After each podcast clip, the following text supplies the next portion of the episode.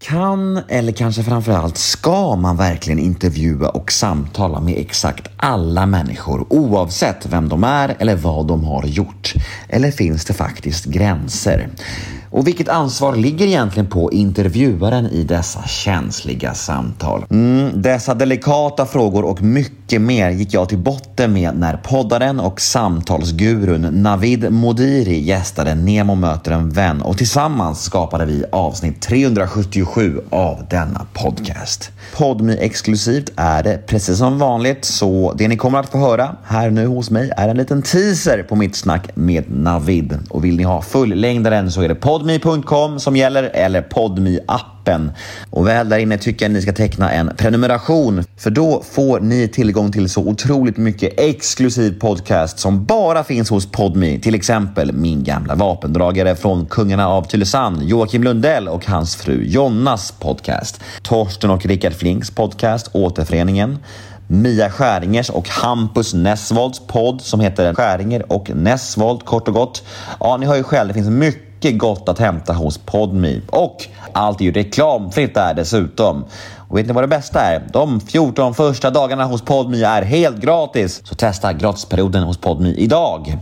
Jag heter Nemo Hedén på Instagram. Ni får gärna följa mig där, då blir jag mycket glad. Ni kan alltid mejla mig på gmail.com och denna podd klipps av Daniel Eggemannen Ekberg. Men nu ska jag inte babbla mer. Nu kör vi. Dags för avsnitt nummer 377 av Nemo möter en vän. Här kommer nu den lilla teasern med Navid Modiri. Och vill ni höra episoden i sin helhet, ja, då är det Podmi som gäller. Men först kör vi en liten jingel. Nemo är en kändis, den största som vi har. Nu ska han snacka med en kändis och göra någon glad. Ja! Nemo, det är Nemo. Nemo möter en vän.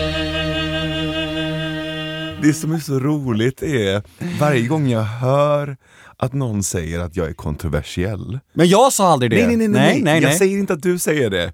Men varje gång jag hör det, eller varje gång man kommer in på det ämnet, så blir jag så här. Men, men jag är ju en nörd. Hur fan har jag blivit kontroversiell? Du blir kontroversiell genom att ta samtal med de mest kontroversiella. Jag fattar det, Mm. jag fattar det. Men det blir ju kontroversiell by proxy, alltså det blir ju någon slags, du vet, den här leken, den här six degrees of Kevin Bacon. Känner du till den? Mm. Ja. Det, det är så här, Nemo hade med Navid och Navid hade med eh, den här eh, liksom förintelseförnekaren eller den här antivaxaren. Uh, och de tycker så här, alltså det blir som fyra steg. Och då blir det en annan person som bara, nej men jag kan inte, jag kan inte prata med någon som har lyssnat på Nemo, för, för Navid var med hos Nemo och Navid hade den här gästen. Alltså det blir så absurt till slut att det blir så här um, six degrees of beröringsskräck. Och, och för mig så har det aldrig handlat om att vara kontroversiell eller provocera. Jag tycker inte det är nice att provocera. Jag tycker det är ganska töntigt att, att försöka provocera någon. Jag har aldrig känt ett behov av att här, nu vill jag gå in och provocera. Utan snarare så har det som har varit viktigt för mig är att inte låtsas som att allt är fine. Det har varit en del av mitt liv där jag har känt att om någonting är konstigt, jobbigt, spänt, då måste vi snacka om det. Jag hatar den här känslan av att någonting behöver sägas men inte sägs. Och, och haft det liksom, eh, under, under uppväxten, i skolan, att jag kan liksom känna av stämningar. Och när det är så här, någonting som inte står rätt till, äh, men det är rätt jobbigt att vara i det tycker jag.